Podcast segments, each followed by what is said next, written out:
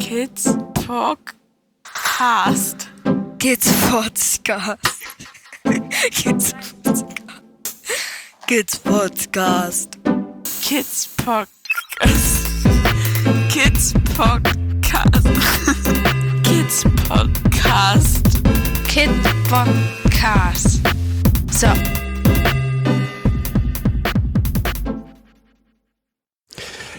Hallo Momochill. Hallo Kidspot. Wie geht's?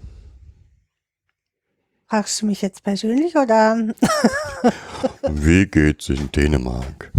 Ähm, Achso, du willst wieder mit Wie geht's in Dänemark anfangen? Müssen wir. Es kamen schon Beschwerden, weil wir nicht gesagt haben, wie es in Dänemark geht. Achso. Ähm, wir äh, laufen auf die Ferien zu, was für alle eine große Erleichterung ist. Ja, ich glaube, die Stunden werden gezählt. Ja. Und zwar nicht nur von den Kindern. Ähm, was ich so faszinierend finde, ist, mh, dass jetzt aufgrund dessen, glaube ich, glaube, das dem geschuldet, dass so viel nur in Homeschooling passiert ist, dass die Lehrer jetzt wirklich auf den deutschen Schulen meinen, sie müssten bis zum bitteren Ende richtig Unterricht machen mit Hausaufgaben und hast du nicht gesehen. Freitag gibt's Zeugnisse. Und äh, Kind 3 hat tatsächlich bis Donnerstag noch Hausaufgaben. Reichlich Hausaufgaben. Was ich ähm, ja völlig irre finde. Weil eigentlich, so wie ich die Kinder wahrnehme, alle im Kopf abgeschaltet haben. Die sind eigentlich schon in Ferien. Und Was normalerweise Lehrer ja auch verstehen, ne? Also Genau. auch so hinnehmen. Genau. Und äh, was ich im Vergleich zu der anderen Schule, also zu der dänischen Schule jetzt hier, ähm, da ist überhaupt kein Stress mehr. Also da ist alles chillig und im Endeffekt bereiten alle das nur noch auf die Ferien vor. Dass nach den Sommerferien alle Kinder in das dänische System wechseln. Soweit das klappt, ja. Genau. Wir haben hier glückliche äh, Kind 1 und 2, die völlig gechillt sich auf die Ferien freuen. Schon sch- äh, traurig sind, dass die Schule da nicht mehr ist. Ja, genau. Aber auch schon Pläne haben, sich zu verabreden, die jetzt also umgesetzt werden müssen von Kind 2. Und eins schafft es ja immer, aber Kind 2 übt da noch reichlich. Ja. Also wir sind alle schon in Ferienstimmung.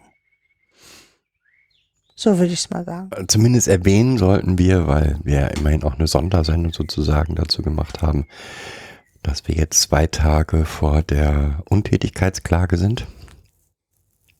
Dass das sich mit einem der Jugendämter nicht geklärt hat. Hm. Dass wir seit, viel haben wir heute? 20.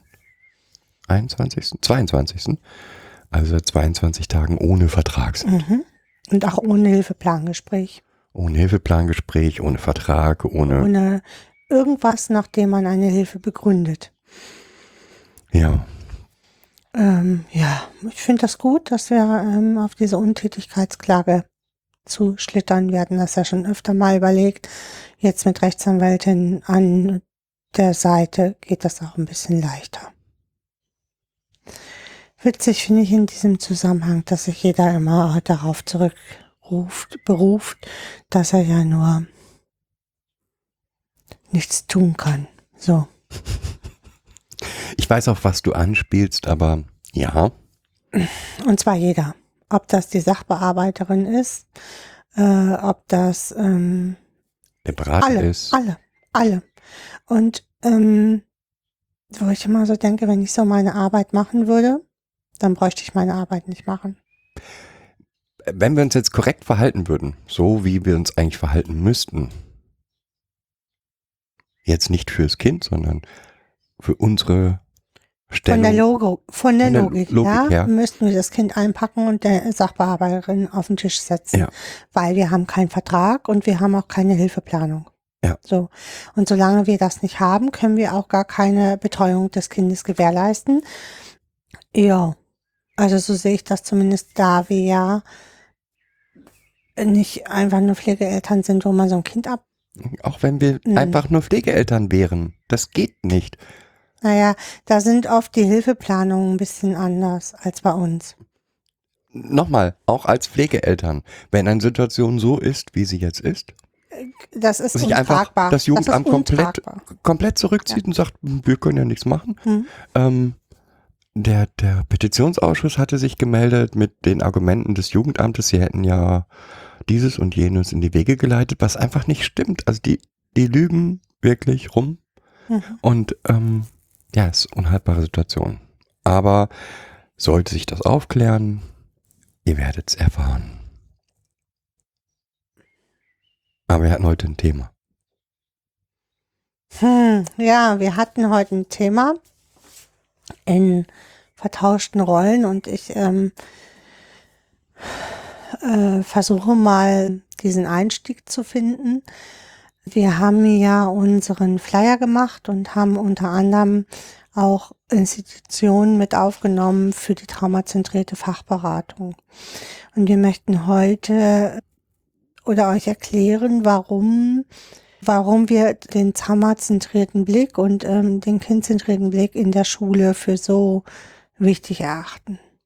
Jetzt bist du ja Lehrer von Haus aus, auch Lehrer, was wir hier ja auch ganz oft nutzen und so, dass ich hoffe heute von dir ganz viel Input zu bekommen als Lehrer Als Lehrer. als Lehrer und traumazentrierter Fachberater, weil ich so klar, also weil ich weiß, dass wir beide da eine gleiche Meinung haben. Wir fangen mal an. Was glaubst du denn als großes Oberthema braucht Schule, damit sie überhaupt erkennen kann, dass ein Kind äh, gegebenenfalls traumatisiert ist? Also die Erkenntnis, ob eine Traumatisierung in, in, in der großen Klasse vorliegt oder nicht, also ob ein Kind oder mehrere Kinder in der Klasse traumatisiert sind, setzt ja erstmal Beobachtung voraus. Und Beobachtung setzt Wissen voraus, weil ich muss wissen, was ich beobachten will. Das heißt, dieser Blick, den die Gesellschaft an sich auf Trauma hat, nämlich dieses unterm Tisch sitzende Kind, das getriggert ist und dann nur noch ähm, durch einen Knall oder so unterm Tisch sitzt, das gehört ganz dringend ausgemerzt, sagen wir mal so, weil so ist Trauma nicht. Das gibt es schon auch, glaube ich. Aber das, ne, so äh, Kriegs-, äh, Flüchtlingskinder, die reagieren ja schon oft auch so. Aber wir beide sprechen ja immer von Traumatyp 2. Einmal das und zum anderen, das wäre so, als wenn ich sagen würde, ein Autounfall ist ein geplatzter Reifen. Hm, Ähm, genau. Natürlich auch, also das, das passt einfach nicht zusammen. Also diese, dieses eine Beispiel für Traumatisierung kann ich halt nicht verallgemeinern. Es gibt viele Ursachen oder viele Eigenschaften. Und es ist dringend notwendig, allen mit Pädagogik befassten Menschen klarzumachen, wie sich Trauma äußern kann. Nur dann habe ich eine Chance, auch traumatisierte Kinder zu erkennen. Hm, jetzt wird Trauma ja oft auf sexuellen Missbrauch und Gewalterfahrungen gemünzt. Also da bleiben wir oft stecken. Sagen wir eher, wir greifen den Traumabegriff ein bisschen weiter und äh, sehen ja auch Bindungstraumatisierung und Entwicklungstraumatisierung damit rein, die sich ja auch massiv gerade in Schule auswirken. das ist auch wieder das Beispiel mit dem geplatzten Reifen. Natürlich ist ein geplatzter Reifen sorgt für einen Unfall. Natürlich sorgen sexueller Missbrauch und Gewalterfahrungen für Traumatisierung. Aber es ist eben nicht das komplette Bild von Traumatisierung. Und wenn ich diesen eingängten Blick habe, meine, glaube ich auch, dass Schule sich falsch aufstellt.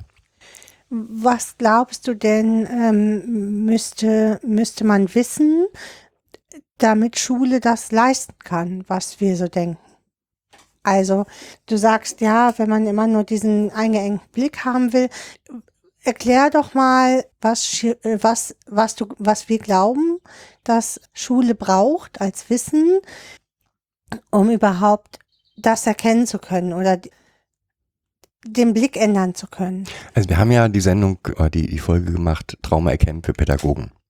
Und eine, im gewissen Bereich ist genau das das Notwendige, was Pädagogen brauchen.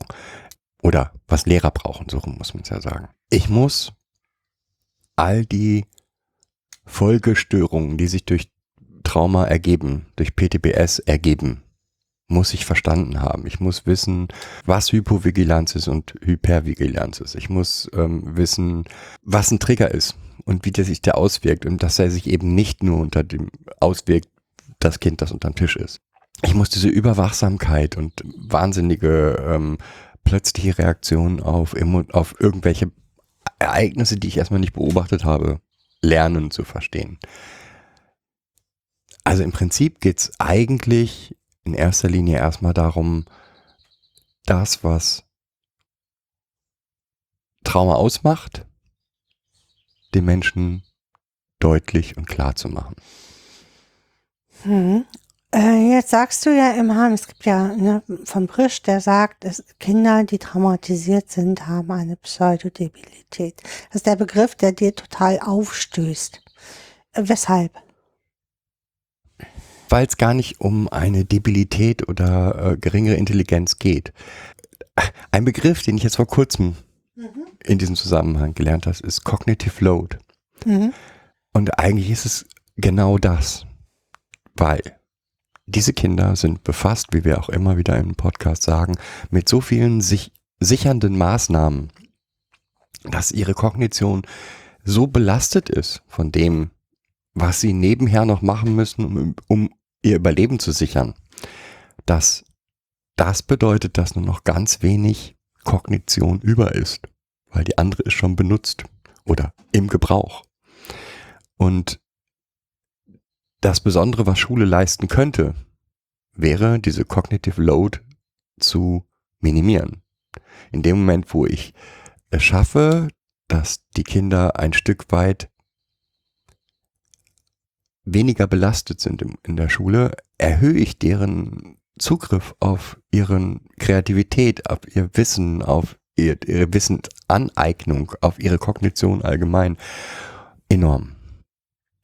Jetzt äh, sagen wir ja noch eine andere Sache, die auch eng mit Traumatisierung zusammensteht, dass ähm, es diesen Kindern nicht möglich ist, Hypothesen zu bilden. Warum? Warum ist das so? Ähm, warum ist das so? Natürlich haben wir da auch nur eine Theorie für, warum das so ist. Und auch wenn wir sonst Hüter nicht so sehr mögen, aber da hat er mal eine, eine tolle ähm. Ein tolles Buch geschrieben? Also diese Biologie der Angst ist schon wirklich ein, in großen Zügen ein gutes Buch. Genau. Den Rest hat, also das Ende kann man sich schenken, aber in großen Zügen finde ich, ist es ein gutes Buch. Und da geht es darum, dass auch Hypothesen bilden oder lernen immer ein Stück weit Angst bedeutet. Ähm, nehmen wir jetzt einen klassischen Fall. Ich also für mich ist das einfachste Beispiel Mathematik, das mag für viele andere anders sein. Ich liebe Mathematik. Ja. Und wenn ich einen Beweis führen will oder eine Idee habe, wie ich eine Aufgabe löse, die deren Lösungsweg mir noch nicht bekannt ist, dann gehe ich in eine Unsicherheit rein. Also ich habe irgendwie zwei, drei bekannte Sachen und kombiniere die, die und gehe dann in einen, eine, einen Bereich rein, von dem ich nicht weiß, ob es richtig wird oder nicht. Und ich muss es testen. Dann. Und dieses Nichtwissen ist das, was ich sage, richtig. Ist genau das, was traumatisierte Kinder überhaupt nicht können. Was glaubst du, worauf das begründet ist? Weil sie Erfahrung genug, sehr, sehr viele Erfahrungen gemacht haben, dass das falsche Sagen zu Gewalt führt. Oder zu äh, irgendwelchen anderen ähm, Abwertungen oder, Abwertungen so, ne? oder mhm. ähnlichen. Und da sie das nicht können? Ja, ich glaube, du brauchst zu ähm, Hypothesen bilden auch ein Stück weit Selbstwert. Also du musst ja auf deine, auf dich selbst vertrauen, dass das schon wird. So. Und ähm, das tun traumatisierte Kinder nicht. Das Ja. ist ein ganz langer Prozess, bis sie da ankommen. Und der kann durch minimale, ähm, also in ihren festen Gefügen ankommen. So. Und jetzt funktioniert aber das, was oft nicht funktioniert, ist aus dieser Sicherheit der Familie heraus oder der Gruppe heraus, das zu übertragen in andere Bereiche, nämlich im Bereich Schule.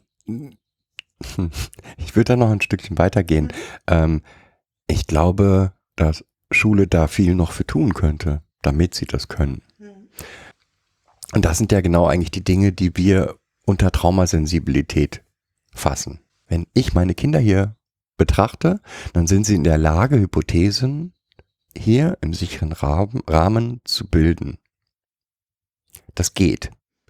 Unterschiedlich, ne? Also es geht immer dann, wenn sie gut drauf sind. Aber Natürlich. Mhm. Aber es gibt Momente, wo sie das können, wo sie sagen können, no, ich probiere das mal so und so und ähm, dann auch damit leben können, dass es nicht funktioniert. Und jetzt ist- ja eher die Frage, warum geht das im sicheren Rahmen zu Hause und warum geht das im, in dem, in der, im Bereich Schule nicht? Und das hat für mich viele Faktoren. Und insbesondere können wir jetzt sagen, warum geht das in Schule 1 und in Schule 2 nicht? Also, das gleiche Kind in einem unterschiedlichen Schulsystem kann besser oder schlechter arbeiten. Und ich glaube, dass da viele Faktoren eine Rolle spielen und der wichtigste Faktor ist für mich, dass die Klasse oder die Schule ein sicherer, sicherer Ort sein muss. Und zwar sicherer Ort, wie wir es mal vor langer Zeit, was ist für euch sicherer Ort? Also nicht der psychologische ähm, Begriff, sondern ein wirklicher Der kommt aus der Traumapädagogik, der sichere Ort. Ne? Mhm. Und da gibt es viele, viele kleine Werkzeuge, wie Schule ein sicherer Ort sein kann. Erstmal geht es darum anzunehmen oder dass die Kinder annehmen können, dass das ihr Raum ist. Ihr eigener Raum. Und ja, das wird in Grundschulen gemacht. Ganz viel. Also dass dann die Kinder ihre in Raum, Klassenraum gestalten und und und. Ich nehme es halt nur so wahr, dass das in ja, spätestens ab Gymnasium vorbei ist. Ja, das äh, beginnt ja in Deutschland nochmal früh. Ab der fünften Klasse sind wir in anderen Schulsystemen. Hier ist das eher nochmal anders, ähm, bis zur achten Klasse. Auf jeden Fall sind die Schüler zusammen, wenn nicht sogar bis zur neunten oder zehnten Klasse. Ja, aber äh, ab der fünften Klasse ist es eigentlich vorbei mit, wie kann ich meinen Raum oder meinen Klassenraum gestalten, sodass er für mich, das ist mein eigener Raum ist. Das passiert, also nach meiner Erfahrung in deutschen Schulen, ähm, fast gar nicht. Und ich glaube, dass das auch ein Stückchen weitergehen kann. Also nicht nur der Klassenraum kann ein sicherer Ort sein, ähm, die Schule an sich kann ein sicherer, kann und sollte ein sicherer Ort sein. Da gehören viele Faktoren zu. Jetzt sieht Schule sich immer als sicheren Ort. Also immer, ähm, wenn ich mit Schule rede, mh, sagt Schule, wir sind ja ein sicherer Ort. Aus welchen Gründen ist das denn nicht so?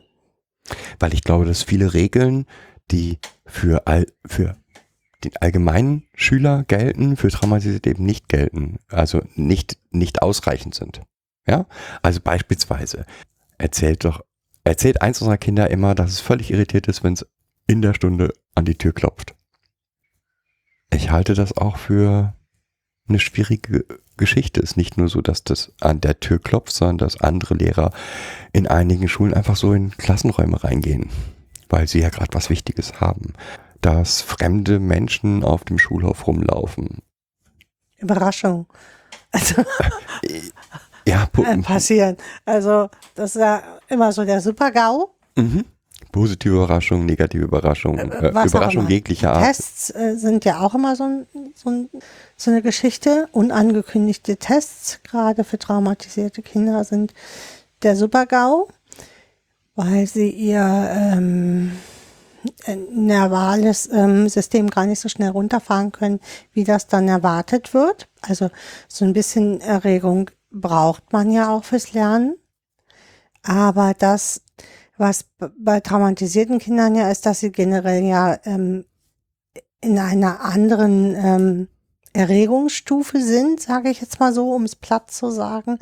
Und dass dann halt dieser Punkt ja ist, wo sie überkippen und gar nichts mehr leisten können, weil sie nur noch mit ihrer Sicherung zu. Und das ist das Gleiche. Also ähm, ich habe das Gefühl, dass ja, es gibt inzwischen einige Stellen, an denen das Lernen, Lernen, einige Schulen, die das Lernen, Lernen mit in den, Fokus in den nehmen. Fokus nehmen. Mhm. Aber es geht ja um mehr. Ähm, auch ich kann als Lehrer dafür sorgen, dass wenn ein, ein Test stattfindet, die Kinder sich runterfahren. Und das kann ich auch aktiv im Unterricht machen. Und das hilft ja allen Kindern. Wie, also sozusagen kleine psychoedukative Übungen äh, einfach vor jedem Test machen. Das hilft ja allen Schülern und für Traumatisierte wäre das Okay. super Mhm. gut. Wie gesagt, dann dieses äh, einfach in den Klassenraum reingehen. Ja, also Kommunikationsregeln in der Schule müssen klar sein. Lieber ein dreimal, sicherer Ort sein will. genau, Mhm. lieber dreimal überlegen, ob ich wirklich in die, in die, in den Klassenraum rein muss oder Mhm. ob das vielleicht auch Zeit hat bis, ähm, Bis zur Pause. bis zur Pause. Wo man sich sowieso sieht, ne? Genau. Genauso, weil, weil du sagtest, ja, plötzliche Tests. Diese klare Strukturierung. Das heißt, ein Test frühzeitig ankündigen, klar anzukündigen, ähm, da auch den auch in jeglicher Art und Weise anzukündigen. Also nicht nur, wir schreiben nächste Woche Donnerstag einen Test, sondern bitteschön, hat sich inzwischen rumgesprochen, dass es gut ist, Hausaufgaben an die Tafel zu schreiben. Ein Test bitte auch. Ja, also ganz klar visuell und auditiv vermitteln. Donnerstag, nächste Woche Test und das ist das Thema. Ähm, da ist auch ganz oft, habe ich so das Gefühl, dass Lehrer meinen, ist doch ganz toll, wenn ich da irgendwas erzähle und Kinder, die dann aufpassen, sind, haben dann halt einen Vorteil. Aber das kann ja nicht mein Ziel sein, dass ich nur, dass ich die Kinder erreiche, die zuhören. Sondern mein Ziel Die muss ja generell sein. zuhören, ne? Genau. Also wir die breite Masse als Lehrer wahrscheinlich erreichen, so. Und das, auch das erleben wir regelmäßig, dass unsere Kinder einfach allein schon von der Ankündigung, es kommt ein Test, in Panik geraten und dann gar nicht mehr mitkriegen, worum es überhaupt geht. Das heißt, die wissen meistens überhaupt nicht, was das Thema des Tests ist, anstatt dass es mal eben irgendwo hingeschrieben wird und sie es abschreiben können. Ja, ich äh, glaube, dass das in den dänischen Systemen, wo die ähm, Kind 1 und Kind 2 jetzt sind, da erlebe ich das deutlich anders. Aber, Aber allgemein. spreche allgemein im, im deutschen System finde ich es echt schwierig, ja. Ja. Also, ne, wenn ich einen Test mache und der Meinung bin, ich muss einen Test machen, dann ankündigen, hinschreiben, das Thema hinschreiben. Und wenn das Thema, wenn dann nur steht, die Mathematik der letzten zwei, äh, drei Wochen oder aber das ist notwendig, damit ein solches Kind überhaupt dann damit Mit, äh, je- Sich vorbereiten ne- kann. mhm, Mit einem Erzieher zusammen oder mit einem Betreuer zusammen sich vor, vor, äh, vorbereiten kann. auch alleine. Mhm. Also wenn ich nicht weiß, worüber der Test geht, weil ich da schon dissoziiert bin, ähm, als ich gehört habe, Test, Ja, wir hatten solche Situationen öfter, ne? Also ähm, ständig. Genau, wo Kinder dann äh, hier ähm, ankamen und überhaupt nicht wussten und Lehrer dann auf Anfragen nicht reagiert haben und dann ist nur hieß, ja, das habe ich den Kindern ja gesagt und äh, die Kinder dann auch irgendwas gelernt haben. Also das fand ich halt so traurig, wirklich sich vorbereitet haben, aber halt auf ein völlig falsches Thema vorbereitet haben und damit ein also ein, ein Negativergebnis haben, was natürlich diese Angst ähm, noch mehr verstärkt. Ja. Ähm, dann der Umgang mit Misserfolgen ähm, ist, denke ich, in Schule. Weil es als Misserfolge gewertet wird und nicht, also eine Fehlerkultur sollte doch eigentlich sein, ist doch gut, dass du diesen Fehler gemacht hast. Weil jetzt weißt du, wie es richtig geht. Jetzt kann ich mit dir herausfinden, wie es richtig geht. Natürlich ist da auch immer ein Stück weit dieses Konkurrenzkämpfen, was Schüler, glaube ich, automatisch mitbringen. Ah, Ich habe es verstanden und du nicht. Aber trotzdem denke ich, wenn wir es schaffen, eine Fehlerkultur in Schule zu etablieren, die nicht automatisch eine Abwertung dessen, der Fehler macht, beinhaltet, ja, wäre riesen viel geholfen schon. Naja, im Endeffekt ist ja ein negativer Test erstmal nur ein Zeichen dafür, dass das Kind irgendwo abgehängt ist. so sehe ich das zumindest. Und äh, dann mit dem Kind zu eruieren anhand des Testes, oh, wo, wo hast du denn, wo warst du denn oder was war denn da, was wir jetzt nachholen müssen zusammen. Also äh, das passiert ja auch nicht oder das musst du nachholen oder oder oder oder? Ähm, ich glaube, das, das passiert schon. Aber äh, jetzt erstmal nochmal es so zu vermitteln. Ja, also bei einer Klausur oder einem Test ähm, nicht vermitteln, na, da hast du mal voll abgelust, sondern okay, jetzt wissen wir, jetzt weißt du, woran du arbeiten musst. Oder was dir fehlt. Und äh, ich habe das Gefühl, dass es in deutschen Sch oder im Schulsystem allgemein sehr schwierig ist, so etwas ähm, zu etablieren. Aber es ist möglich. Mhm. Jetzt haben wir ja noch was, wo wir sagen, hm, das bräuchten äh, Lehrer noch, damit sie damit besser umgehen können, weil wenn wir jetzt uns die Bio, ähm, Biografie der Kinder angucken, sind die Kinder oft schwer vorbelastet mit Erwachsenen. Ja, ja, auch das gehört zum Wissen, was man eigentlich, was dringend vermittelt gehört, nämlich Übertragung gegen Übertragung ist enorm wichtig.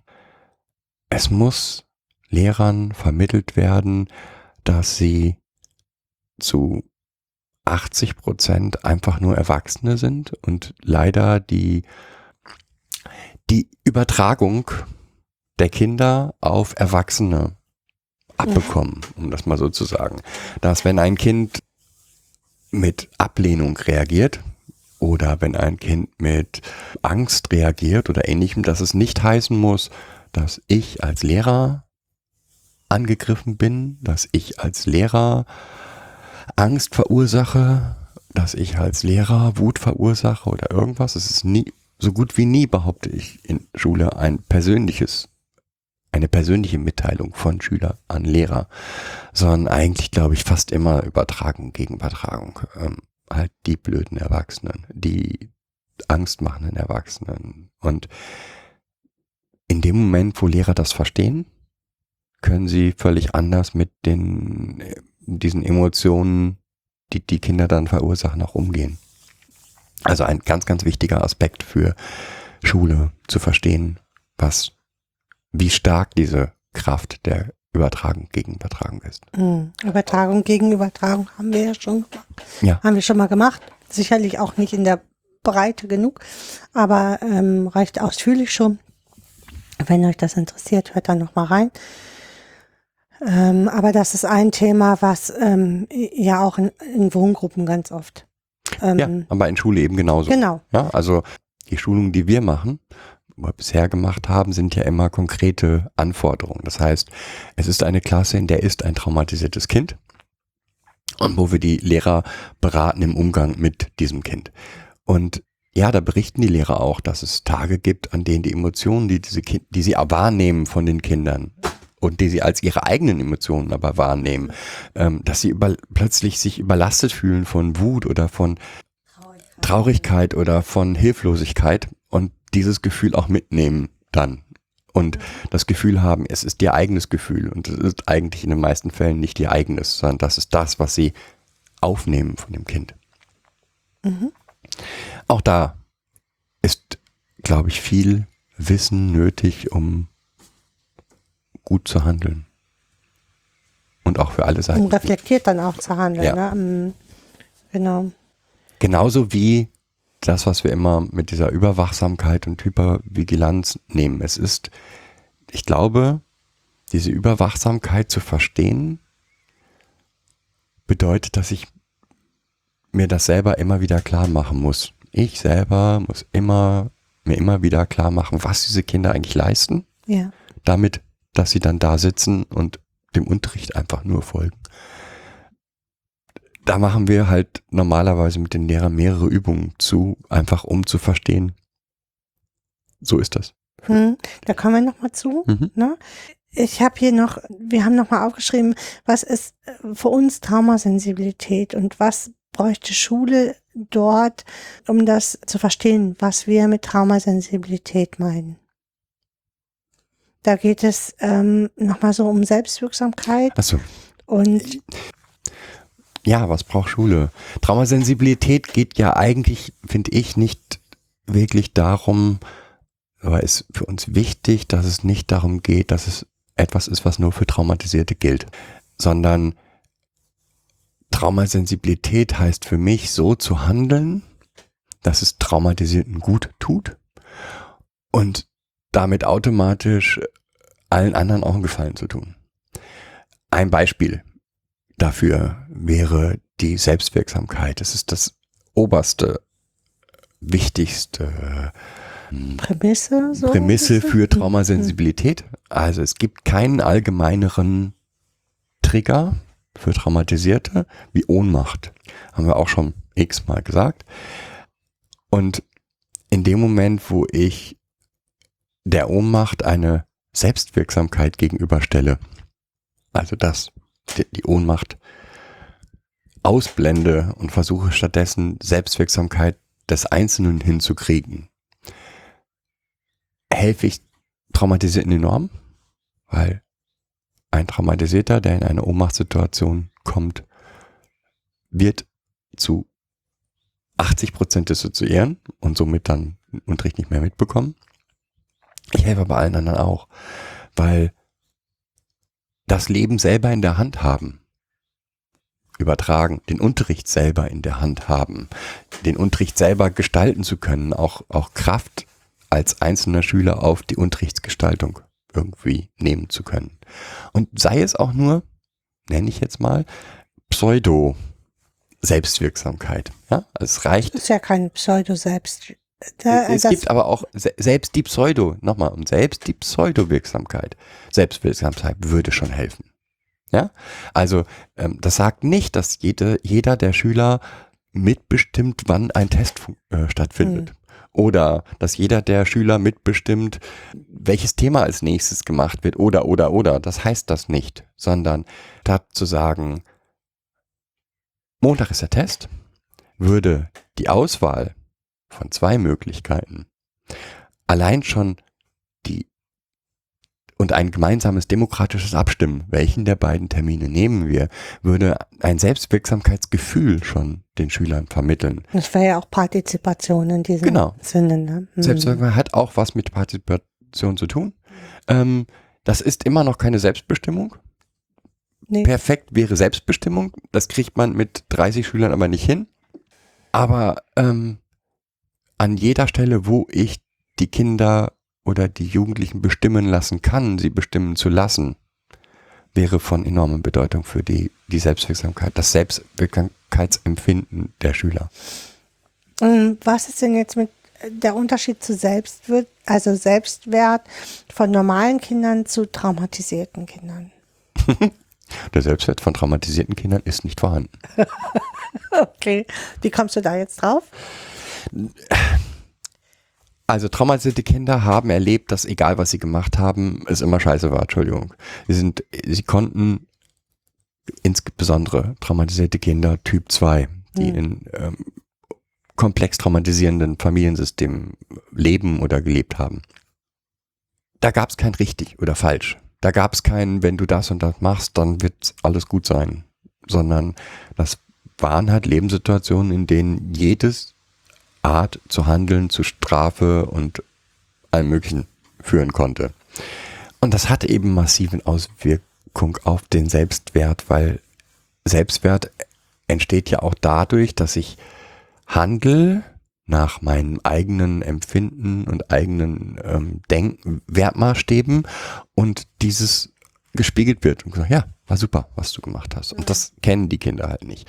Das heißt, eigentlich, also zusätzlich ist es so, dass die Kinder entweder noch in der Phase der Reinszenierung sind oder die Reinszenierung so ein bisschen hinter sich gelassen haben, dann bedeutet das, dass in allem, was sie getan haben, also in je, jede, jedes Spielen ja schon im Desaster endet. Und das nehmen sie natürlich auch mit, auch mit in, in schulische, in schulische Umfeld. Das heißt, die gehen davon aus, in ihrer Reinszenierung, dass der Test schief laufen wird. Mhm. Sowas wie, wie Selbstprophezeiungen dann Genau. schon da sind. Ne? Mhm. Und das muss ich auch mit bedenken. Oder dem, deswegen, das hat einen großen Einfluss auf das Selbstwertgefühl. Was hat denn noch großen Einfluss auf Selbstwert? Ähm, ich äh, sehe so ähm, äh, deinen Blick gerade und denke, naja, wir haben ja schon mal dazu gesprochen, dass so äh, Attributionen äh, dazu führen, äh, dass äh, das Selbstwert und die ähm, Normen und Wertevorstellungen der Kinder natürlich auch völlig abstruse Züge, sag ich mal so, an, angenommen hat, aufgrund der destruktiven äh, Lebensumstände, in denen sie leben, sich natürlich auch das ganze Werte- und Normensystem verschoben hat. Was natürlich auch in Schule massiven Einfluss hat. Auch sowas wie Täterintrojekte ähm, Einfluss hat. Gar keine Frage. Und da ist es aber meiner Meinung nach vor allen Dingen Aufgabe der Schule auch wieder zu wissen, was sind Täterintrojekte. Ähm, Und wie Also, wirken die, ne? Mhm. Genau, da geht es nicht darum, in- ein großer Teil dieser Traumasensibilität in Schule ist eigentlich erstmal Wissen, um von den Verhaltensweisen, die diese Kinder dann zeigen, nicht überfahren zu werden und überrascht zu werden. In dem Moment, wo ich verstanden habe, dass sowas wie Täterintrojekte gibt und dass ich da ruhig drauf oder selbstverletzendes Verhalten. Ja, also wenn ich verstanden habe, was selbstverletzendes Verhalten ist, das heißt nicht, dass Schule damit umgehen muss oder Nee. da Hm. irgendwas gegenzusetzen hat, sondern aber ich muss es erstmal verstanden haben, um adäquat reagieren zu können. Mhm, auch und nicht in diese Panik dann zu geraten. Genau. ist das gleiche mit Triggern, ist das gleiche mit vielen, vielen anderen Dingen. Also nicht immer gleich mit der großen Glocke läuten und ähm, so Ausschlusssysteme ähm, dann Ja. produzieren. Und diesen guten Grund halt immer. Das ist das nächste. Der Mhm. gute Grund ist genauso wie wir ihn ja auch, ich glaube, in der letzten Folge so erklärt haben, der gehört in die Schule fest verankert. Kein Kind will destruktiv sein. Kein Kind will alles zerstören. Der Junge oder das Mädchen, das jetzt gerade einen völligen Ausraster in, im Unterricht kriegt, kriegt den vielleicht, weil es nicht mehr kann. Hm. Und da ist ja auch so eine Sache, die in vielen Schulen inzwischen so, äh, in einigen Schulen gibt es das inzwischen, solche, ja, nochmal sicheren Orte Ja. innerhalb der Schule, wo die So Kinder Inseln, Auszeiten, ja. Mhm. so Auszeitinseln. Aber auch da, eine Auszeitinsel macht nur Sinn, wenn ich eine Regel finde, wie wir sie vernünftig einsetzen Mhm. können. Und wo die Lehrer nicht Angst haben, dass, oh, wenn ich das denen aber zur freien Verfügung gebe, dann werden die nur noch draußen sein und nur noch. Ja, Tau- und ähm, das ist das eine. Das andere ist, was mir oft fehlt, ist die Begleitung in diesen Auszeitinseln. Äh, dann gehen die Kinder in diese Auszeitinseln und sind ihren ähm, Emotionen und ihre Gedan ihren Gedanken völlig alleine überlassen, ohne dass irgendjemand mit ihnen das sortiert über einen längeren Zeitraum, weil es ist ja Auszeit, nimm den Auszeit. Und selbst wenn ich in dem Moment mit dem Kind die Gedanken nicht sortieren kann, finde ich aber, also das ist meine persönliche Meinung dazu, dass diese Auszeit begleitet werden muss durch eine erwachsene Person. Alleine nur zur Beruhigung. Die muss gar nicht viel machen, die muss einfach nur da sein, so dass das Kind sich auch wenden kann. Ich, ich bin jetzt aus meiner Auszeit raus. Also ich bin jetzt aus meiner Wut raus. Also oft bleibt das Kind dann eine Stunde in dieser Auszeit-Dings und keiner, also so habe ich das auch oft erlebt.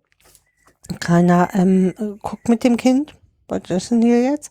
Und kann weder rückmelden, hier, ich bin hier jetzt raus, es könnte vielleicht zurückkommen, aber das schafft es vielleicht nicht, noch hat es irgendein Regulativ, was ihm sagt, es ist alles gut. Es ist jetzt nicht schlimm, dass du hier ausrastest. Ja, es ist alles gut. Du darfst so sein, wie du willst. Ausrasten ist ja auch schon mal, ja, auch das, ne? Aber es äh, ist ja auch das, ich schaff's gerade nicht. Ich, Kind, teile dir, Lehrer, mit, ich ich bin jetzt gerade drüber. Ja, also wenn ein Kind das mitteilen kann und auch den Raum dafür hat, dass das mitteilen kann, dann wird das wahrscheinlich schon viele Ausraster reduzieren. Weil in dem Moment, wo das Kind sagen kann, nee, das ist was auch immer, ich bin jetzt hier gerade drüber, ich brauche mal fünf Minuten, ich muss frische Luft schnappen, ähm, können auch zehn Minuten werden, dann hilft das schon enorm. Auch das ist ein Stück weit der ist ein Stück weit Selbstwert. Hm. Jetzt haben wir oder hören du und ich ja auch ganz oft von Arschlochkindern, dass es Arschlochkinder gibt. Wie stehst denn du dazu? Ja klar. Alle Kinder sind Arschlochkinder. Äh, also ich glaube, AKs werden die ja oft dann nur. allein die Vorstellung oder allein der Gedanke, dass es Kinder gibt, die nicht lernen wollen und keine Lust haben und nicht in einer Gemeinschaft sein wollen, den finde ich sehr abstrus. Weil das habe ich in meinem bisherigen Leben noch nicht so erlebt. Im Gegenteil, in dem eigentlich will jedes Kind Hm. in einer Gruppe irgendwie dazugehören. Ist ja auch ein Grund dafür, warum Mobbing in Schule so weit verbreitet ist, weil Mhm. es darum geht, Gruppen, da sind Gruppendynamiken und damit muss ich irgendwie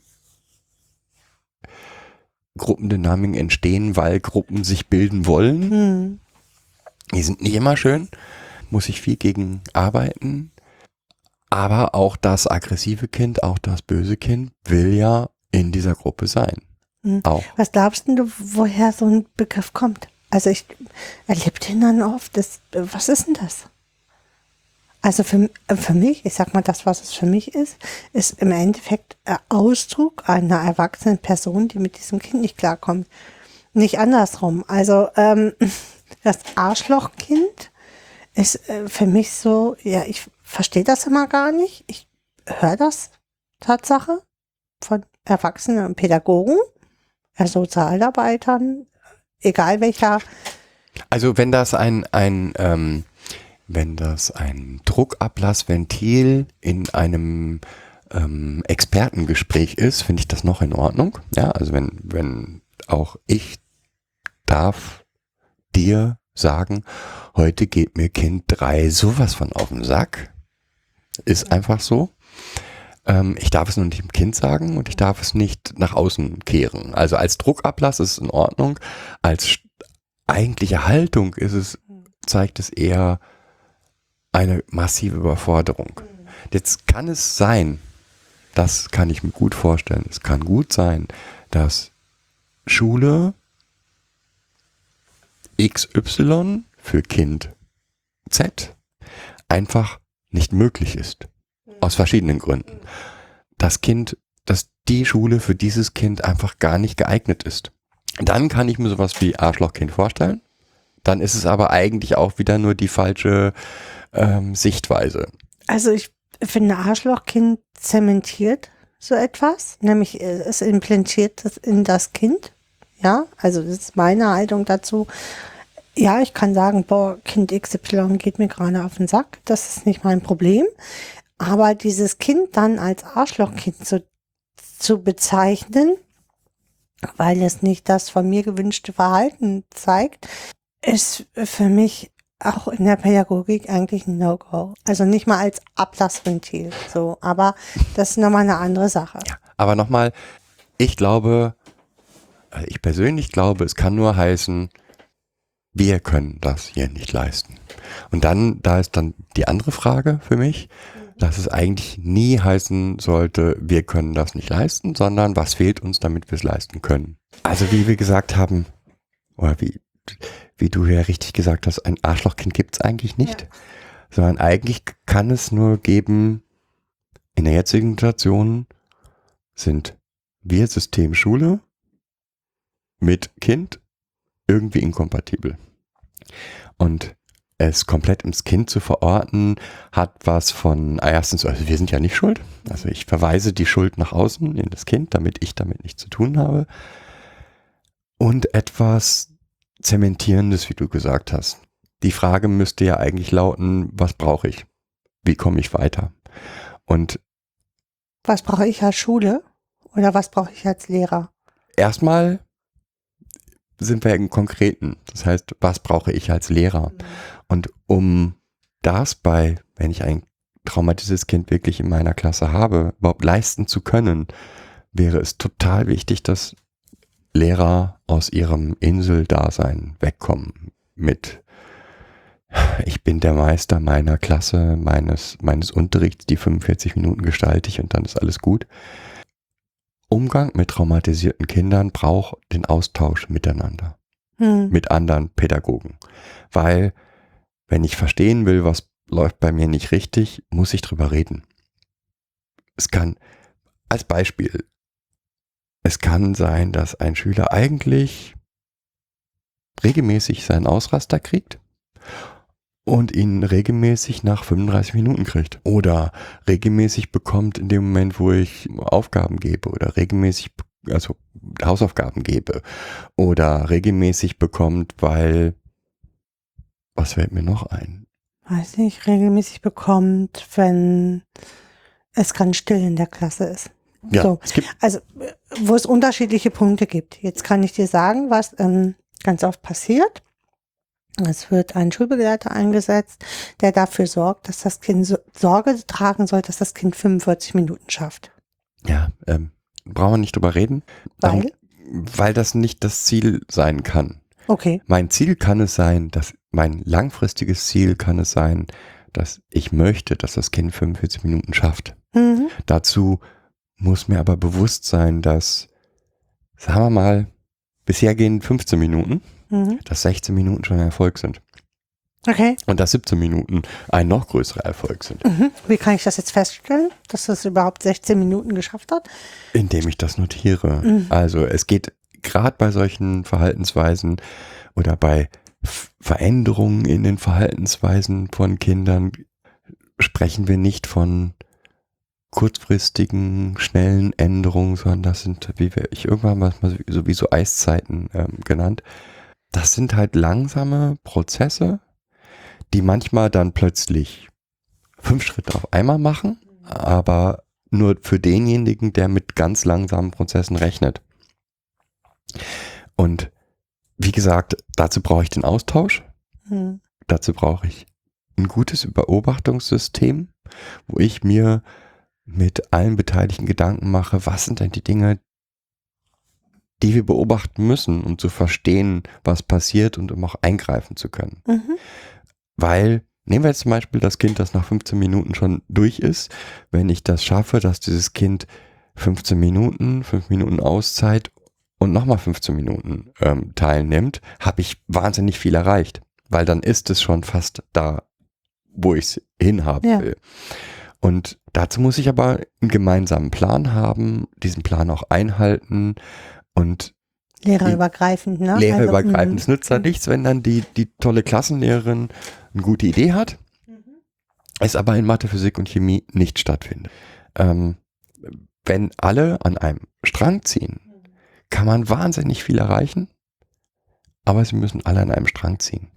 Und ich bin der Meinung, wenn ich wirklich ein traumatisiertes Kind in der Klasse habe, wo ich auch eine diagnostizierte Trauma habe, in irgendeiner Art und Weise, müssen wir auch nochmal gleich hin, dann sollte uns das das wert sein, diese gemeinsame Arbeit. Und das ist nicht so, dass das wahnsinnig viel Arbeit von uns bedeutet, sondern eigentlich nur ein regelmäßiges und kurzes und knappes Miteinander sprechen, es sei denn einer der Bedürfnis der Teilnehmer sagt, oh, ich habe da was beobachtet, das möchte ich jetzt mitteilen. Und es geht eigentlich nur darum, gemeinsam Ziele zu definieren oder Sachen zu definieren, die man beobachten will, das regelmäßig zu beobachten und sich Rückmeldung zu geben, wie ist denn bei dir die Entwicklung in diesem Bereich? Also mir, wenn ich das nicht tue, dann äh, fehlt mir auch der Blick für die Veränderung. Und das äh, fehlt mir ganz oft, ähm, dass Schule dann äh, entweder zu große Schritte gehen will oder gar nicht wirklich aufschreibt, welche Veränderungen stattgefunden haben und damit überhaupt keine positiven Rückmeldungen für sich selber hat. Das ist genauso wie, wie, wie wir, wenn wir unsere Berichte schreiben. Ähm, es ist total wichtig, dass man sich zwischen, also wir müssen diese Berichte ja halbjährlich schreiben und wir machen uns Notizen oder Gespräche regelmäßig. Das ist auch ganz wichtig. Ansonsten würde ich nämlich in jedem Bericht nur die Situation der letzten zwei Wochen ähm, ja. sehen. Und das sehe ich ganz oft auch in Schule, dass dann nicht gesehen wird, dass, sagen wir mal, man macht so etwas einmal im Monat und dass davon ähm, 24 Tage eine kontinuierliche Verbesserung ja. da war, dann ist irgendwas schiefgelaufen und das nehme ich dann mit in, ins nächste Gespräch oder andersrum. Also 24 Tage war eigentlich nur Chaos. In den letzten zwei Tagen ähm, hat sich etwas gebessert. Ich habe dann meinen Gesprächstermin und stelle fest, oh, ist das so viel besser geworden. Und äh, ich werde dem nicht gerecht. Ich muss mir, muss gemeinsam ein System haben, womit ich für mich notiere, festhalte, dass so sieht es gerade aktuell aus. Und das ist, wenn ich das konsequent mache, ist das nach jedem Unterricht vielleicht zwei Minuten. Weil länger dauert das nicht. Und es ist ja auch nur für ein Kind, also äh, ne, oder maximal zwei. Also ich glaube mal nicht, dass mehr traumatisierte Kinder in einer Klasse. Gehen wir jetzt mal von dem Schnitt aus, ein Kind in jeder Klasse. Dann habe ich vielleicht in Brennpunktschulen nochmal äh, mehr, aber das ist halt nur zwei Minuten pro Kind. Ja. Und das ähm, machen wir hier auch. Und das erleichtert so viele Dinge, finde ich. Also, weil es erleichtert auch Berichte, es erleichtert die Kommunikation nach außen, weil ich finde, Schule ist oft so ein geschlossenes System und es muss, äh, also aus meiner Sicht, muss viel mehr Netzwerkarbeit stattfinden mit anderen Institutionen, wo das Kind ist, Jugendamt, ähm, Eltern ähm, oder Einrichtung. Da muss es schon so, ein, so eine Art Ritus geben, gerade in den ersten Phasen, wo noch viel verändert werden muss, damit es überhaupt funktioniert. Ähm, ja, weil auch ähm, Schule denkt oder man, wenn ich ein traumatisiertes Kind in einer Schule weiterbringen will, dann muss ich ja, darf ich mich nicht als diese Blase sehen, wo das Außen keinen Einfluss darauf hat. Also, ich sag mal, ein Beispiel, wenn unsere Kinder, wenn eins unserer Kinder plötzlich von Angst belastet ist und über Nächte lang nicht schläft, dann wird es in der Schule keine Leistung bringen können. Wenn Lehrer das dann aber nicht wissen und auch das gar nicht wissen wollen oder, ja, dann wird eine Fehleinschätzung in der Schule stattfinden. Mhm. Ich finde das auch andersrum, weil irgendwann ähm, lässt die Aufmerksamkeit halt nach auf die Bedürfnisse des Kindes mhm. als Schule oder als Pädagoge und ich habe das gar nicht mehr so auf der Kette, wenn ich nicht mir das immer wieder bewusst mache. Ach ja, das ist ein Kind mit besonderen Bedürfnissen. dann habe ich die besonderen Bedürfnisse nicht mehr auf der Kette. Und dann bin ich ganz schnell beim normalen Kind und nicht mehr bei dem Kind, was besondere Bedürfnisse hat. Ja. Und nochmal, das möchte ich nochmal hier ganz deutlich betonen. Es geht nicht darum, dass Schule Therapieraum ist Nein. oder sowas, sondern mhm. es geht nur darum, dass Schule für sich notiert, was brauchen wir noch und das auch kommunizieren kann. Also wenn eine Schule das schafft, das alles schön sauber zu notieren und festzuhalten, dann hilft das enorm für ein Gespräch im Jugendamt oder ein Gespräch mit den Eltern, weil dann können sie sagen, da und da sind wir, da wollen wir hin. Ist auch eine Sache, die mir hier an den dänischen Schulen ähm, aufgefallen ist, zumindest an der Schule hier. Ähm, ja, an den anderen auch. Also die Netzwerkarbeit ist schon sehr viel besser. Die Netzwerkarbeit ist besser und da kann mal so eine Lösung sein, das Kind schafft nur vier Tage in der Woche und es braucht gerade aktuell einmal in der Woche einen Tag frei. Und jetzt lass mal den Tag finden, wo es für Schule und für Eltern oder pädagogische Einrichtung oder wie auch immer am besten passt. Und solche Lösungen höre ich in Deutschland selten. Da ist dann immer entweder gleich komplett, das Kind ist nicht mehr beschulbar oder ja. Also das ist Teil unseres, unserer Zusammenarbeit mit Schulen, solche, Mhm. be, solche Beobachtungskriterien aufzuarbeiten, an Beispielen gemeinsam zu erarbeiten, wie kann man sowas machen. Genau, da geht es ja viel um Evaluation ähm, der, der pädagogischen Arbeit. Was hat sich verändert? So, was hat sich auch im Kollegentum verändert, damit das funktioniert? Und ich finde, wir, das gehört für mich auch ein Stück weit zur Inklusion. Wenn ich alle Kinder inklusiv beschulen will, dann gehört auch das für mich, also Beobachtungskriterien zu finden und gut zu dokumentieren mit zur inklusiven äh, Schulaufarbeitung. Ja, auf jeden Fall. Ja, jetzt haben wir schon ganz viel gesprochen. Meine Frage war ja, was braucht Schule im konkreten Fall? Da waren wir. Das war jetzt ein ba Beispiel oder waren wir da noch nicht? Da waren wir noch nicht. Okay, da kommen wir dann da jetzt also hin.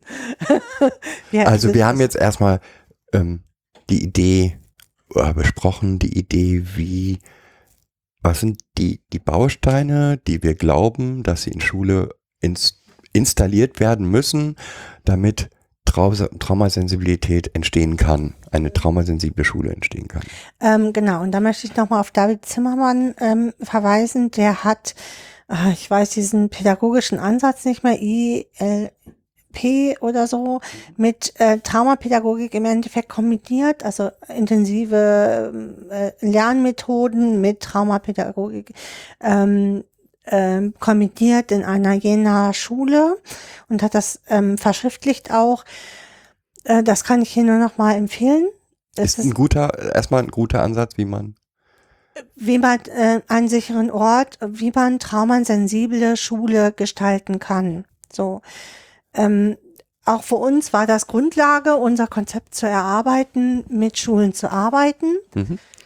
Wobei es nochmal, wenn wir Veranstaltungen in Schulen machen, geht es, hat es verschiedene Ebenen. Eine Ebene ist eben Wissen vermitteln.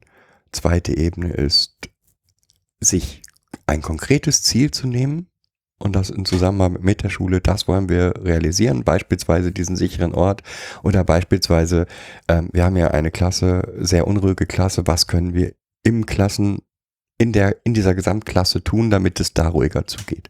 Und das, Auch so Analysen, ne? Was, Genau. was ist überhaupt aus, ähm, ähm, Auslöser für diese Unruhe in dieser Klasse, ähm, wo wir dann nochmal äh, auch gucken. Ähm, und unsere Ideen einbringen. Das genau. ist nicht, wir sind nicht die Lösungsdings, ähm, aber wir bringen, sagen, hier aus der traumapädagogischen Sicht ist das und das und das. Genau, genau. Ja, aber jetzt haben wir noch einen anderen Fall, ne? Jetzt ist, wissen wir, ein Kind oder wir haben jetzt erstmal, was, was äh, kann Schule ähm, konkret zu sicheren Ort oder äh, zum guten Grund machen? Also grob drüber.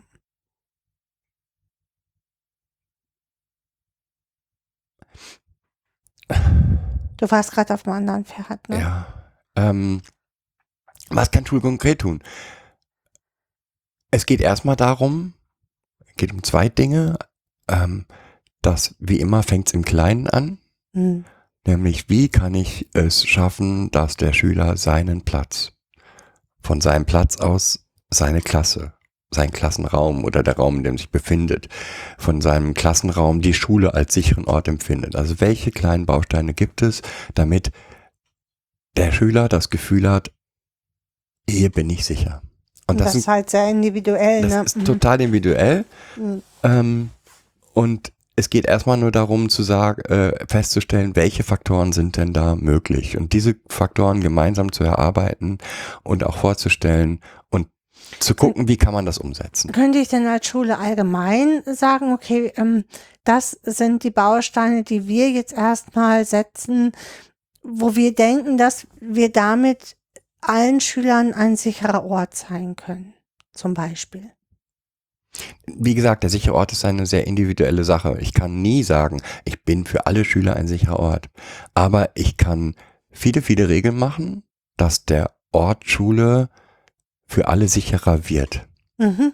Und da hatten wir ja schon ein paar Sachen angesprochen. Ähm, da, das geht um Kommunikation miteinander, das geht um Gestaltung der Räume, das geht um ähm, teilweise auch nur Kommunikation. Also ich finde das zum Beispiel so ein, wer ist der Hausmeister in der Schule und äh, welche Aufgaben hat der und was darf der und was darf der nicht, sind auch so Sachen, die da schon eine Rolle spielen. Hm. Also da gibt's viele Sachen, viele Wie ist es Bausteine. mit ähm, ähm, Mobbing und Zusammengehörigkeitsgefühl? Was kann Schule denn da tun? Also ähm, ich glaube, das hilft ja auch, ähm, ein sicherer Ort wird. zu sein. Nein. Nein, aber ähm, jetzt ein Zusammengehörigkeitsgefühl anstatt Mobbing ähm, zu haben, weil Mobbing ist ja auch ein Teil, was traumatisiert. So. Ähm, ja, also auch da kann man sicherlich, gibt es, ist ja mal das Schöne, es gibt ja viele Konzepte, die schon existieren und Mhm. auch die funktionieren. Da kann man auf viele Konzepte zurückgreifen. Eins ist klar, wenn ich einen sicheren Ort haben will, darf Mobbing an meiner Schule nicht stattfinden. Hm. Und traumapädagogisch betrachtet ist, ja, also es darf nicht sein. Hm. Das heißt aber nicht, dass ich einfach sagen kann, es wird nicht sein. Oder es, dass ich, dass das, das darf nicht sein, dazu führt, dass ich nicht hingucke und nicht sehe, dass es passiert. Hm. Oder dass ich sage, dass ich Konzepte habe, ähm, äh, ich nenne jetzt mal den No-Blame-Approach und äh, dann wird er aber n- nicht durchgeführt, der No-Blame-Approach. Also, selbst wenn er, äh, ne, selbst wenn er durchgeführt wird, ähm, nochmal, ich muss davon ausgehen, dass in einer Gruppe von 30 Schülern, die in einem zusammen irgendwas machen, dass dort Mobbing-Verhalten geben wird, Mhm. weil das ist ein, das ist erstmal ein normaler Prozess in Gruppen, ne? genau, die Leute auszusortieren, die oder kleiner zu machen und andere machen sich größer, ist erstmal ein normaler Prozess in Gruppen. so, ähm, dass ich dem was entgegensetzen muss Hm. als Schule. Ja. Ist selbstverständlich eigentlich. Ist auch nicht so, dass es jetzt ein Raketenwissenschaften ist, ähm, die plötzlich entdeckt werden. Ähm, Ja. aber nochmal, ich muss für mich klar haben, Mobbing findet statt. Immer. Ich Hm. muss für mich klar haben, ich habe eine Haltung dazu Mhm. als Schule, Mhm. als, Einzelner Lehrer auch. als einzelner Lehrer. Und ähm, ich kann diese Haltung auch vermitteln. Und da Regelmäßig. geht's nicht, da musst du halt durch. Also Genau, aber das ist, das ist nochmal ein anderes Thema. ja, ich ne? glaube, eine Schule, die das denkt, wird nicht traumapädagogisch, äh, wird, wird nicht uns dazu auffordern, sie traumasensibel zu machen. Ähm, so, aber Hilfe bei konkreten Fällen Genau. So, haben wir jetzt haben wir noch- hm, jetzt haben wir noch den Fall und der ist mit der wichtigste, denke ich, für mich. Schule, die weiß, dass ein traumatisiertes Kind bei ihnen auf Oder der das vermutet. Gehen wir erstmal von Schule, die weiß aus. Mhm. Also Schule, die vermutet, dass dem so ist, kann ich sagen, euch können wir helfen, Genau. weil es gibt ja zwei, es gibt im Prinzip das einzige Mittel, um festzustellen, ist ein Kind traumatisiert oder nicht, ist eine Diagnose. Und eine solche Diagnose können wir stellen. Also zumindest ähm, So, die sozialpädagogische Mhm. Diagnose können wir Genau. stellen. Das ist nicht oder Traumapädagogische. Genau. Die können wir stellen. Also wir können herausfinden, ja, ist das Kind Hm. traumatisiert oder nicht. Ähm, Punkt eins. Aber viel wichtiger finde ich als das ist, wir wissen jetzt, da ist ein traumatisiertes Kind. Wir Mhm. haben ja ein Kind mit Hintergrund sexuellen Missbrauch, mit Hintergrund Gewalt, wir, was auch immer, äh, Bindungstraumatisierung. oder Entwicklungstraumatisierung. Hm. In diesem konkreten Fall braucht es aus Grund von aus vielen aus vielen Ebenen Beratung. Mhm. Wir nennen diese, diese Teile nennen wir Prozessbegleitung oft. Mhm. Auch wenn das bei vielen Menschen Irritationen hervorruft, weil Prozessbegleitung immer in den Köpfen in ähm, Gerichtsgebäuden stattfinden. Diese Prozessbegleitung ist nicht gemeint. Also mh, Ähm, da geht's für mich darum, ähm, teilweise ja deswegen prozessbegleitend Prozesse anzustoßen, ähm, gemeinsam zu gucken, das, was wir vorhin beschri beschrieben haben mit Beobachtungen, gemeinsam so einen Beobachtungsplan überhaupt zu erstellen, zu gucken, wo stehen wir, also zu diagnostizieren in Anführungsstrichen, an welcher Stelle im Gesamtprozess dass das Kind auf dieser Schule weiter bleiben kann und auch gefördert wird. An welcher Stelle stehen wir? Wie stehen, wie sind die Haltungen der Menschen, die dort arbeiten? Ja, äh, wo kann man da nochmal ähm, Stellschrauben ähm, gemeinsam finden, wo man nochmal dran stellen kann? Und auch wenn ich nicht behaupten kann, ähm, dass mit irgendeiner so zwei, drei Veranstaltungen ist dann alles gut. Das nicht, aber eins habe ich immer erlebt, dass es für alle Beteiligten als enorm hilfreich ähm, wahrgenommen wurde, zu verstehen, was passiert denn hier. Und das kann unterschiedliche, ähm, also je nach ähm, Situation kann das unterschiedlichste Bedürfnisse sein. Das kann sein, dass die Schule feststellt, also wir haben hier ein traumatisiertes Kind, das wird inzwischen ausgegrenzt, weil die Mitschüler nicht damit klarkommen. Mhm. Also es kann notwendig sein, der Klasse zu erklären, was ist Trauma. Mhm. Das kann notwendig sein, einzelnen Lehrern oder einer Gruppe von Lehrern zu erklären, was ist Trauma. Mhm. Was sind die Dinge, auf die ihr achten müsst? Was sind die Dinge, die passieren werden? Was sind die Dinge, ähm, wie könnt ihr dort gegensteuern? Es kann aber auch sein, dass dieses schon stattgefunden hat, dass eigentlich alles in Anführungsstrichen gut ist, dass unsere Hilfe daraus besteht, gemeinsam eine, einen Plan zu entwickeln. Was wollen wir, müssen wir noch verändern, damit das, dieser Schüler hier gut klarkommt? Ähm, und Beobachtungsinstrumente zu erstellen, so dass man die Situation des, des, ein, des Schülers auch immer im Blick hat. Mhm. Äh, Ich wollte noch mal gerne auf die Arbeit mit der Klasse eingehen. Wenn äh, eine Klasse jetzt ein traumatisiertes Kind hat in, in, im, in der Klassengemeinschaft, äh, dort äh, nochmal mit der Klasse gemeinsam zu arbeiten, weil auch das ist Hab ich ja oft, gesagt. ja, da geht es für mich nicht nur um die Erklärung, also was ist Trauma, sondern auch, sondern auch nochmal zu arbeiten, wie fühlt denn sich das an? Also um auch nochmal von den Klassenkameraden eine andere Empathie zu, zu entwickeln für das, was diesem Kind ähm, eigentlich widerfahren ist, Ohne, Ohne- konkret zu werden. ohne konkret zu werden.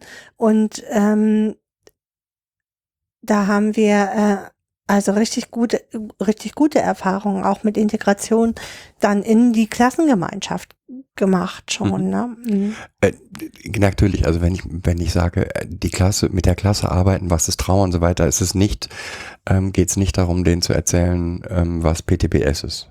Sondern da geht es genau darum, mit der Klasse arbeiten, wie wirkt sich das aus, welchen Teil davon kennt jeder von uns, ähm, Mhm. wie reagieren wir in solchen Situationen, was bedeutet das für das traumatisierte, also für unser Klassenmitglied, wenn das Bei ihm passiert. bei ihm passiert. Mhm.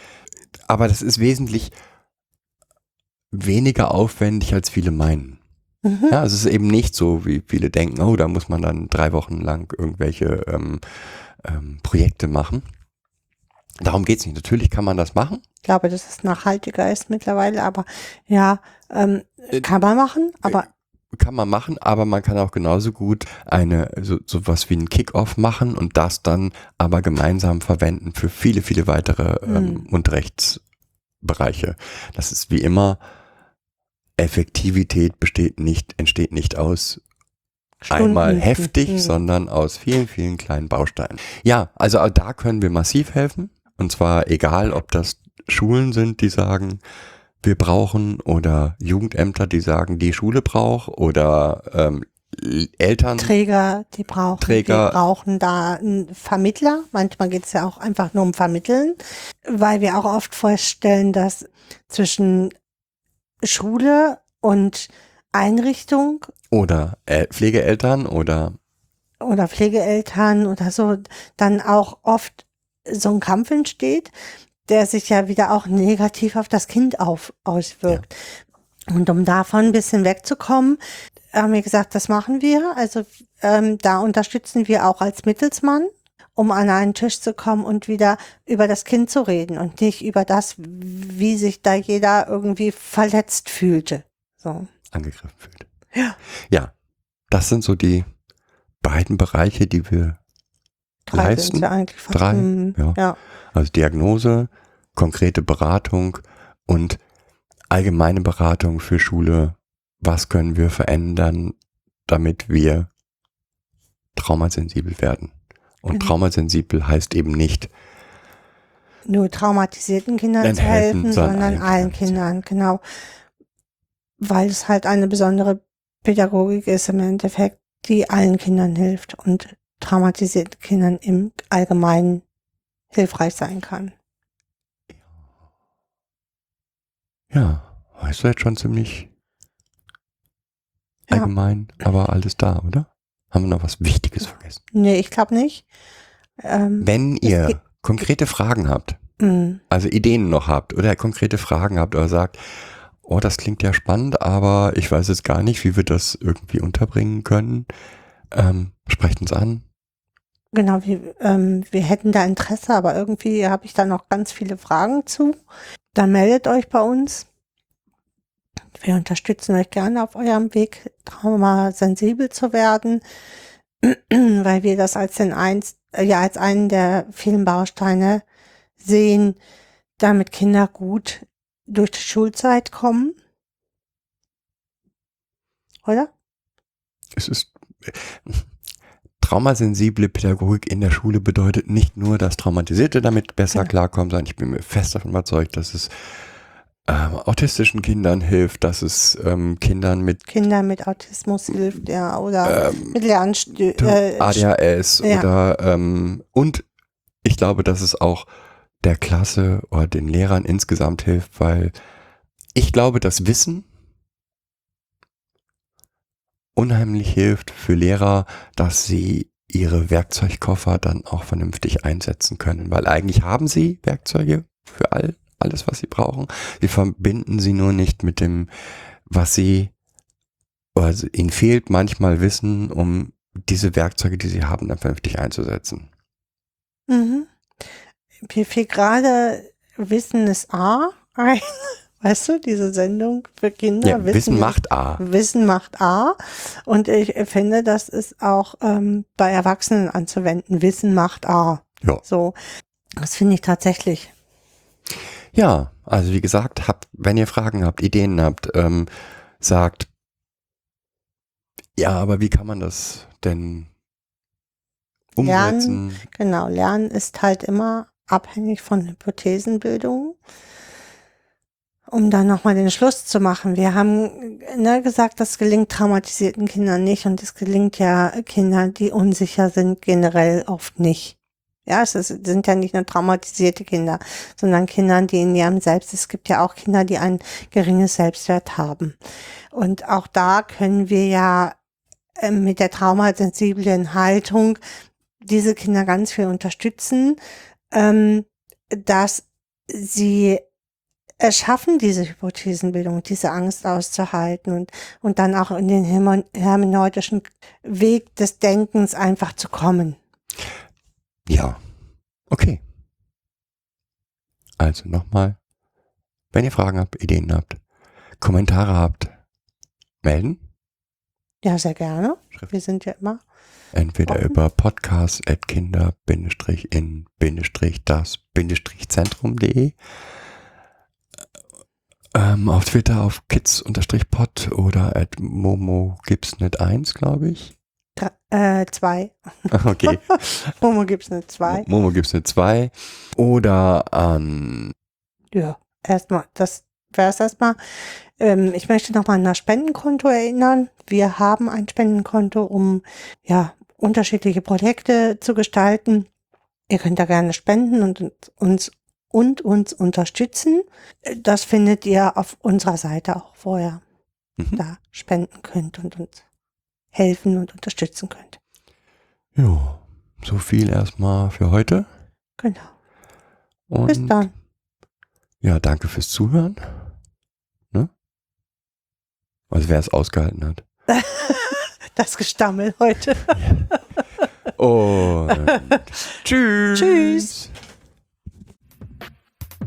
Hallo, das war eine weitere Folge Kids Podcast.